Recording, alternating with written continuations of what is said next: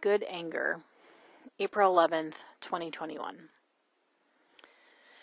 Anger has been on my mind lately. Frankly, it's because I'm fuming. On Saturday, I came home to my apartment and found the workman charged with replacing my bedroom window left my place a mess. Furniture was not returned to its rightful place, area rugs were askew, and pictures lay on the floor. Not only that, I was gifted with dust in every nook and cranny of my bedroom and random paint splatters on my floor. I literally spent an hour and a half vacuuming, scrubbing, washing, and putting things back where they belong. Minus paint splatters, those I couldn't get rid of. Suffice to say, I am not a happy camper. Quite the opposite, in fact. As a deeply spiritual person, am I doing something quote unquote wrong by feeling angry?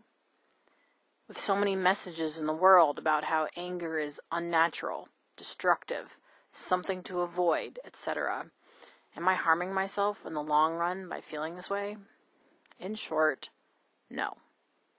First of all, anger shows up when there's a boundary violation, as in the case of my apartment.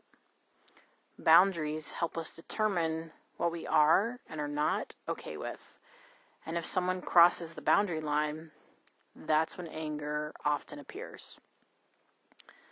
From a nonviolent communication perspective, anger is a messenger notifying me about unmet needs in this case, unmet needs for consideration and care.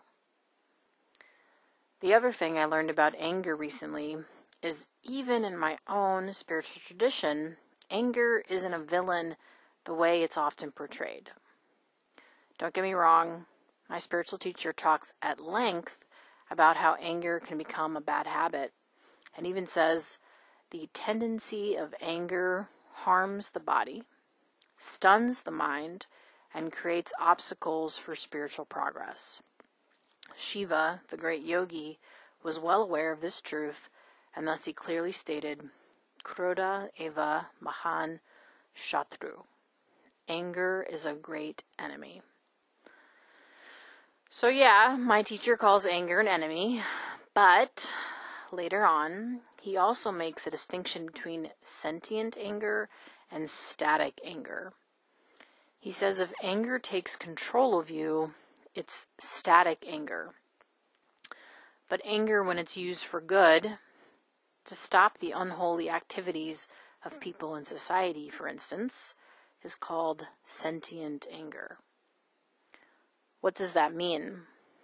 My takeaway is that anger cannot be an unconscious controller.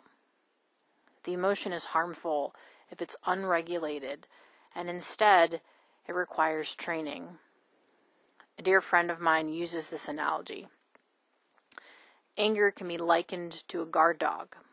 If it's untrained, it may bite the mail carrier.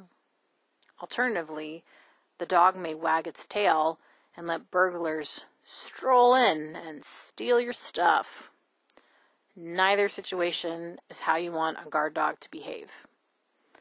The same is true for us humans and our internal guard dogs.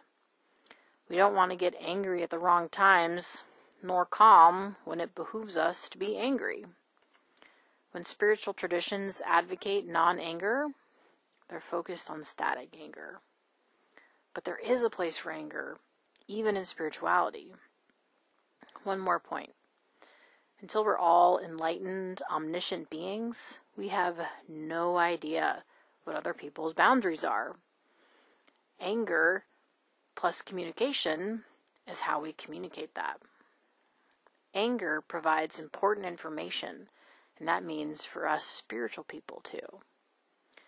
I dream of a world where we recognize the value of anger, a world where we work on training anger so it doesn't control us, a world where we understand anger has a rightful place and can, in fact, even be something good. Another world is not only possible, it's probable.